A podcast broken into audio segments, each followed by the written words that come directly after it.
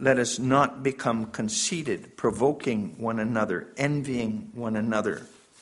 Brothers, if anyone is caught in any transgression, you who are spiritual should restore him in a spirit of gentleness. Keep watch on yourself, lest you too be tempted.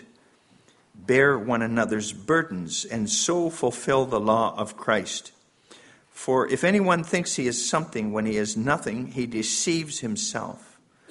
But let each one test his own work, and then his reason to boast will be in himself alone and not in his neighbor for each will have to bear his own load. Let the one who is taught the word share all good things with the one who teaches. Do not be deceived. God is not mocked, for whatever one sows, that will he also reap. For the one who sows to his own flesh will from the flesh reap corruption, but the one who sows to the Spirit will from the Spirit reap eternal life. And let us not grow weary of doing good, for in due season we will reap if we do not give up.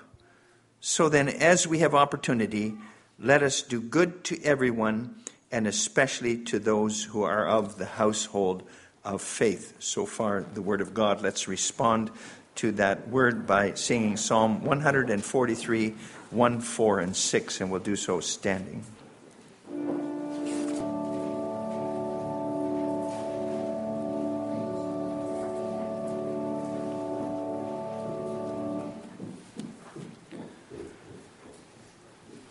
This afternoon, I proclaim to you the word as we confess that in Lord's Day 33 of the Heidelberg Catechism, Lord's Day 33.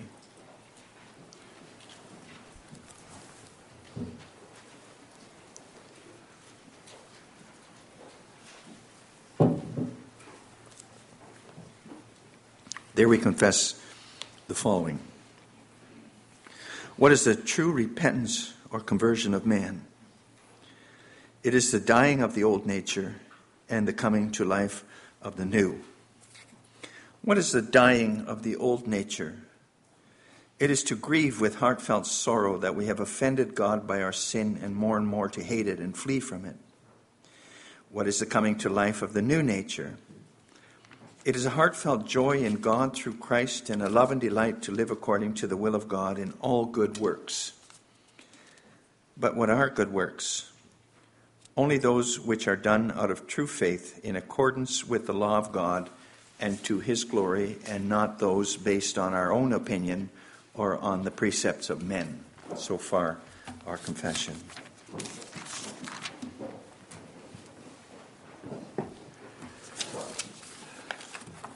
Brothers and sisters in the Lord, and boys and girls who belong to him serving God in thankfulness, and that's what the third part of the catechism is all about. Serving God, not to be saved then, but because you have been saved in Christ. Serving God in thankfulness. The Spirit of Christ works that thankfulness in us too. Having redeemed us by His blood, Christ also renews us by his Holy Spirit, we confess in Lord's Day 32. And we, we celebrated that re- redemption through Christ's blood on the, his sacrifice on the cross this morning with the Lord's Supper. So then it, it's, it's appropriate that this afternoon we also then deal with that thankfulness for that. And then specifically, Lord's Day 33 about the renewal, the regeneration that that sacrifice of Christ and that redemption of Christ is intended to bring about in us, in, in our lives, in our walk of life. And what is that renewal, that regeneration, that conversion? It's a, it's a 180 degree turn. You turn around and face the other way instead of going with the stream, you end up going against it. The stream of the world, and then especially the stream of your own sinful nature. So then, not a 45 or a 90 degree turn, a kind of a, a thing, but a 180 Turnaround. That's a big thing. If you think about it. The Bible speaks in Romans 6, Ephesians 4, Colossians 3, and other places of in terms of putting to death the old nature, your old nature, putting it to death, crucifying it, and, and then putting on a whole new nature, a new nature renewed in the image of Christ. And Galatians 5 and 6 speaks in terms of flesh and spirit which war against each other in us. With that in mind, I proclaim to you the gospel as we confess it then in Lord's Day 33 with the theme of true repentance. We pay attention to three things in connection with that true repentance it's through Christ, it's for God, and it's with struggle. True repentance through Christ is through Christ. Congregation, once in a while, you're driving somewhere and you see an abandoned farmhouse out in the country, weeds all around it, roof in bad repair, some windows boarded. No one lives there, just rodents and insects and vermin, mice, rats, bats, snakes, maybe a coon or two, spiders. They make a, mess out of the house. They've pulled into, they've taken up residence there make a mess out of it, and over time, the place is going to cave in if it's left to them. Well, let's say somebody bought that house and that property. They paid good money for it. Person saw something in it, so he made it his own possession. And then he let a good friend move into it. So that owner, that house has a new owner and it has another resident. But even though someone else now owns the place and someone has, else has moved into it, that doesn't mean that all the insects and rodents and varmints are all gone right away, that they move out right away. They don't want to give up the place that they made their own home. The new resident will have to work hard for a while if he's going to live there to get rid of all those creepy crawlies. It'll be some time before the house is completely free of them altogether. Only when the exterminator finally comes will the house be free of all the creatures that live in it. And that's kind of the picture of the house of our life taken over by the devil and his host, by sin, conceived and born in sin because of Adam's fall, inclined to hate God and the neighbor, unable to do any saving good, inclined to all sin. All kinds of sinful desires creep in around the houses of our lives like vermin in that abandoned house. Over time, they bring the house of our life to complete ruin if they are going to be the only residents in there.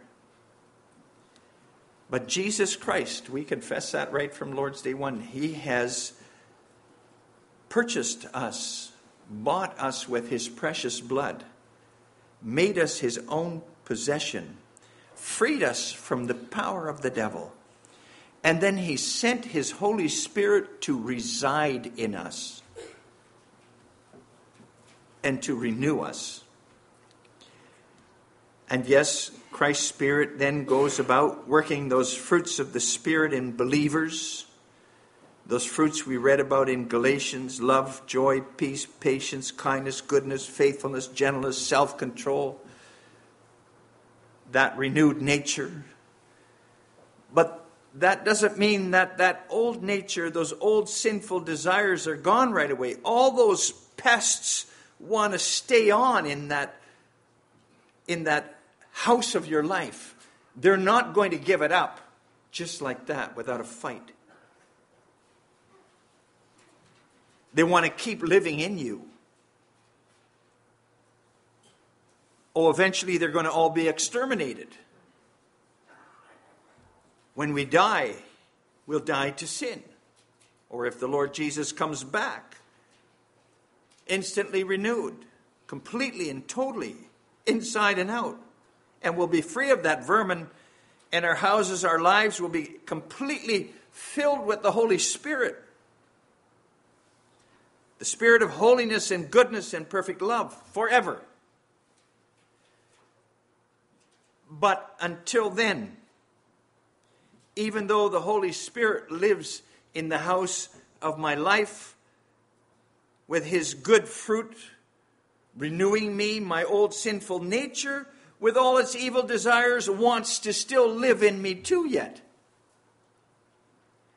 And yes, something has drastically changed in me. The old nature has been crucified with Christ, put to death with Christ, as Paul writes Romans 6. And Christ is now my owner. He bought me with his blood. I'm now under grace and heir to eternal life. His spirit has taken up residence in me. It's promised at my baptism, confirmed at the Lord's table. I've been bought by Christ. His spirit wants to take me over, but that old nature and all its desires still do their best to hang in there yet. And so there's that conflict in me. The spirit fighting against the old sinful desires that still want to hang in there. And those old sinful desires fighting against the new life the spirit wants to work in me. And see, that's repentance. That's what repentance is a life of repentance. the life of a believer is a battle. It's a battle going on inside me. It's the battle of the Spirit trying to get rid of the remaining vermin in the house of my life. And it's a back and forth battle for my life, my heart. And that battle is going to go on until I die.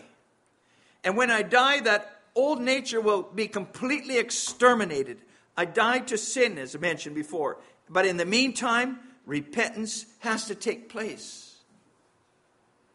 Ongoing repentance. Martin Luther once said it. When the Lord Jesus said, repent, then he meant that our whole life would be an ongoing process of repentance. A constant battle, in other words, a battle, though, of which the outcome in believers is already sure. The victory of the new nature over the old is sure in Christ, who died and rose for us again. But we're still here in this life, and it'll be spirit versus flesh every day again for all of us. And that's why worship is so important every Sunday again. Congregation, that you're here under the proclamation of the word that you're here for the sacraments, which Jesus calls you to.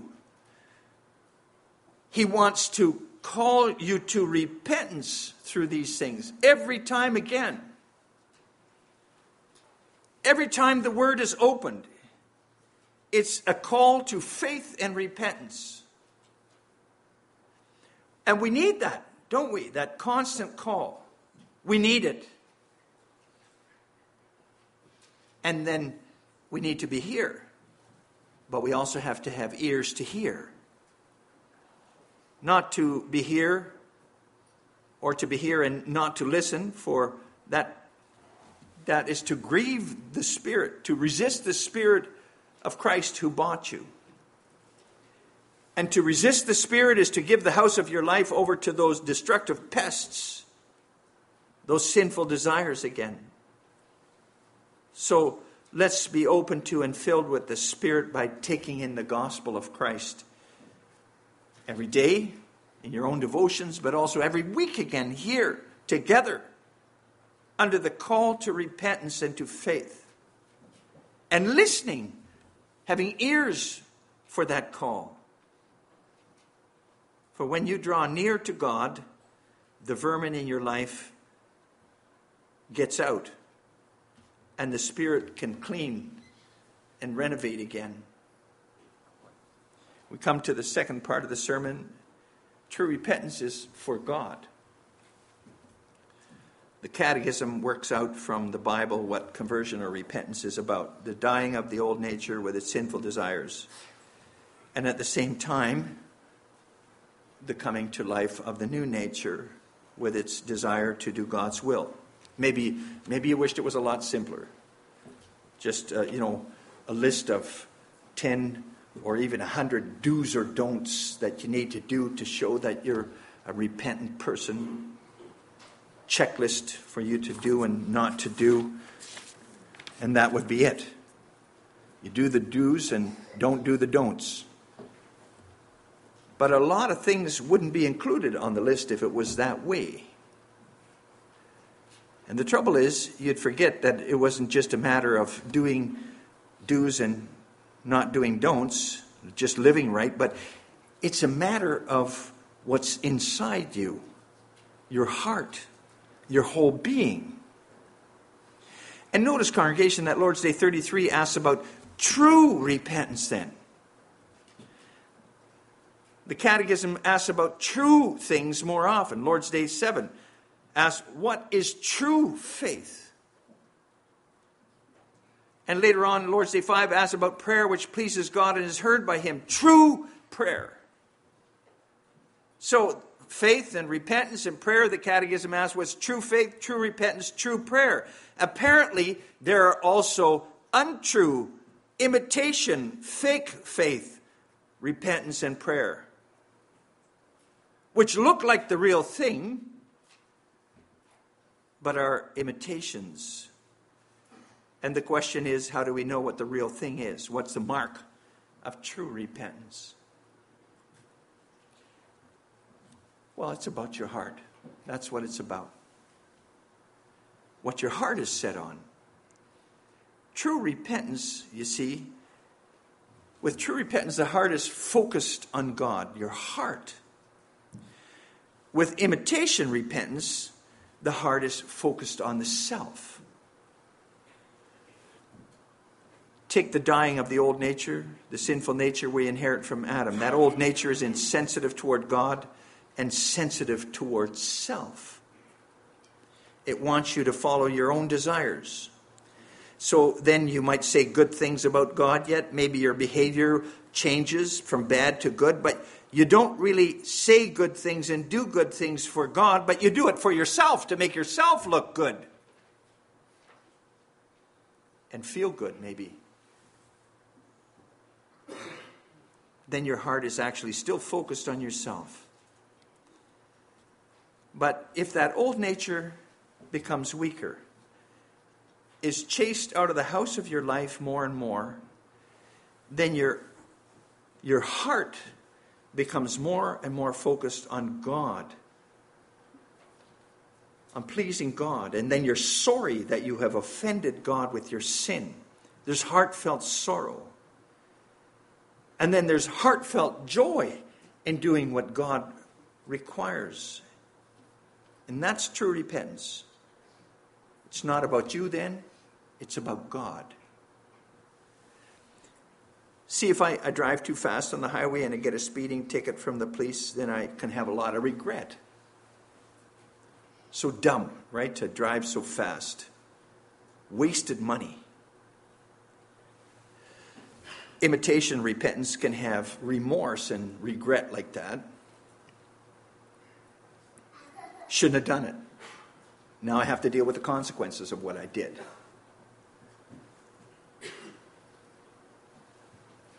like Judas. He hung himself after he betrayed the Lord. A lot of regret, but no true repentance. True repentance is sorrow that you have offended God. Heartfelt sorrow. Oh God, I offended you. You who show, have shown me so much love, you who carry me day by day and provide for me what I have. I crucified Jesus anew, who's Jesus, who suffered so much for me.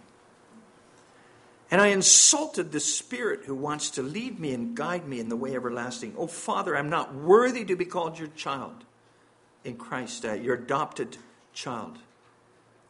I hate what I did and I don't want to fall into it ever again. Help me so I won't be deceived by my old nature again and caught in the net of sin. I want to be as far away as possible from that sin and from the people and the things that lead to that sin. And I want to be, I want to live as close as I can to you. You see, that's dying of the old nature, and that's the coming to life of the new. Heartfelt joy in God through Christ, through Christ. Everybody's happy with health with a good job, a nice place to live, success at school or in work. But true repentance is joy in God through Christ. Being joyful in heart because of Christ's cross, I'm reconciled with God, even if my life isn't going that well, even if I'm living kind of cramped. It's joy in being able to live for Him, to live in holiness. The holier, the better, in order to honor your God in Christ. Father, teach me to devote my life to you. Give me insight in your laws so I know your will for my whole life. I want to serve you with all my heart, my soul, my mind, my strength. See, with true repentance, congregation, the is focused on God in Christ. When I sin, I feel sorry about what I do to Him and I beg Him for His forgiveness in Christ. And then I also, at the same time, ask Him to guide me and discipline me so that I can walk in His good ways. That's repentance, true repentance. Heartfelt sorrow about self and heartfelt joy in God through Christ. Those two intertwine. And then it's, you realize, then it's not about me. About my happiness, my success, how good I look to other people. It's about Him, about living for Him, how I am in God's sight, no matter what others people might say or think. So, again, imitation repentance is all about me, myself, and I. Counterfeit repentance is change in behavior because of the consequences, but without heartfelt love eh, for and joy in God and Christ. It's about being afraid of ending up in hell, but having real no real desire to be with God, really, in his kingdom. And it's about making excuses for your sin in your heart. It's because of what that person did to me. They made me do it, or circumstances pushed me to it and then you don't really truly acknowledge your sin or sinfulness before God. And then there's no real desire and joy in doing what God has commanded in His Word. It's a pain to do what God wants. And if there's no true repentance, then you can't enter the kingdom of God. We confess that in answer 87 of the previous Lord's Day. Maybe you think, I'm living quite decently, nicely. I don't really feel all that sinful. Don't really feel that sinful. Maybe you think, I'm pretty happy with the way I am. I don't, I don't feel like I really need to repent and change, be renewed. Then you're fooling yourself. You're fooling yourself. Because then you have no idea how much sin still lives in you yet and how desperately you need Jesus Christ. And then God says to you through His Word, you need to repent. You need to repent and come to me. Your old nature is still reigning in your heart. You're going to end up being lost forever with that kind of an attitude. Wake up. Crucify that old nature. Come to me in Christ. There's complete forgiveness in Him, and complete grace for renewal with Him, with His Spirit.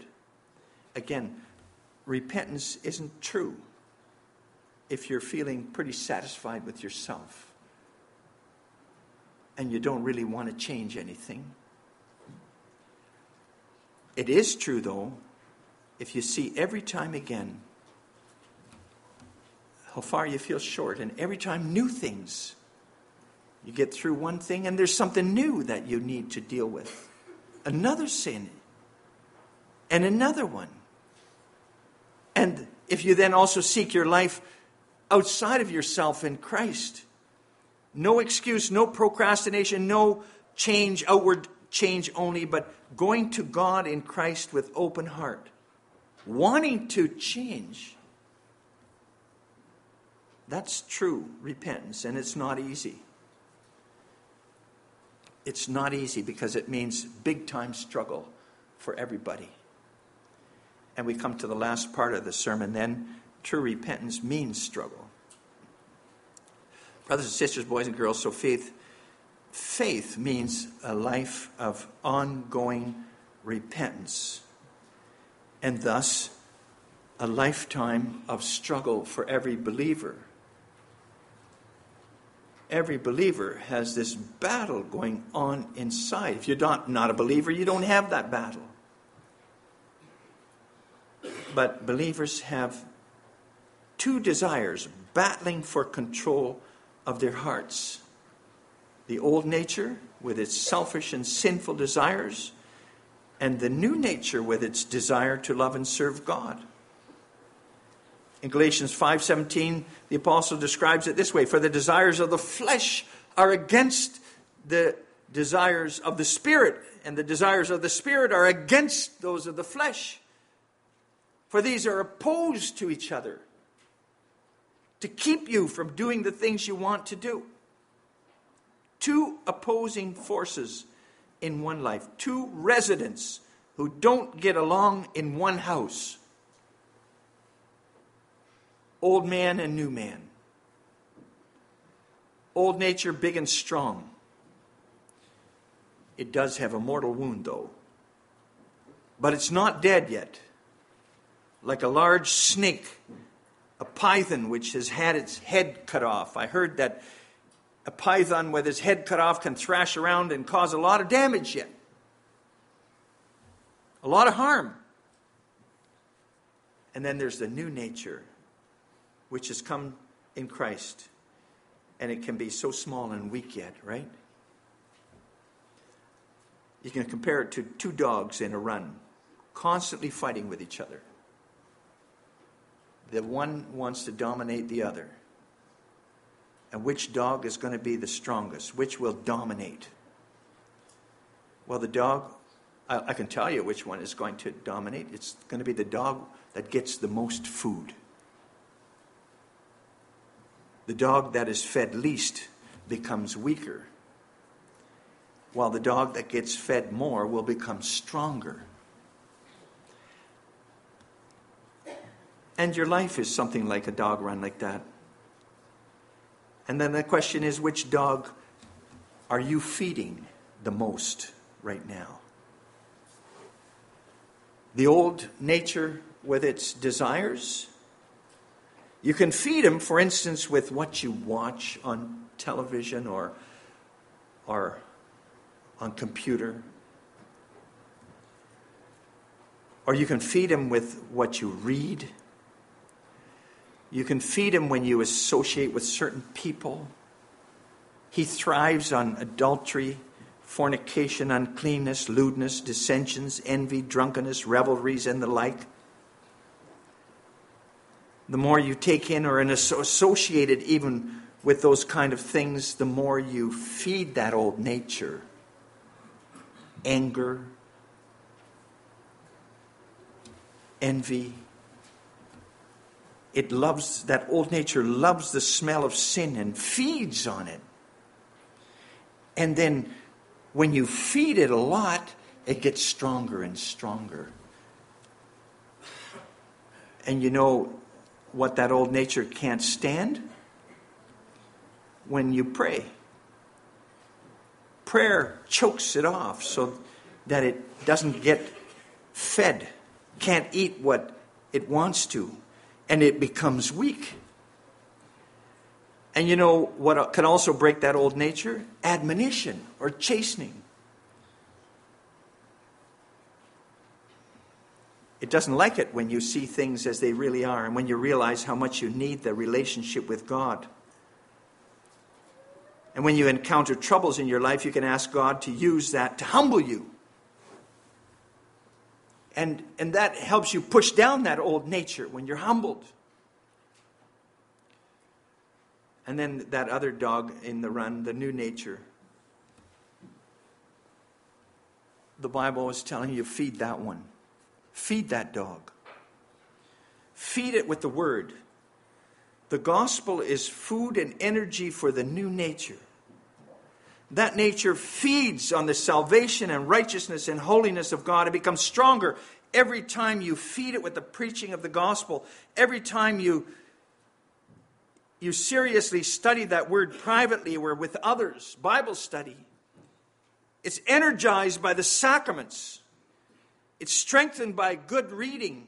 For instance, putting the Reformed Outfitters app on your phone and reading an article a day, or opening up Reformed Perspective magazine. The, the new nature thrives on that, strong, gets strong through that, and on prayer. Prayer is energy food for that nature and makes it strong.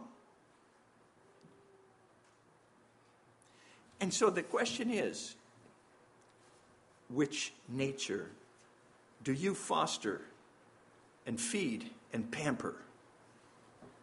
The old nature or the new? How much time and energy and care do you put into for the new nature?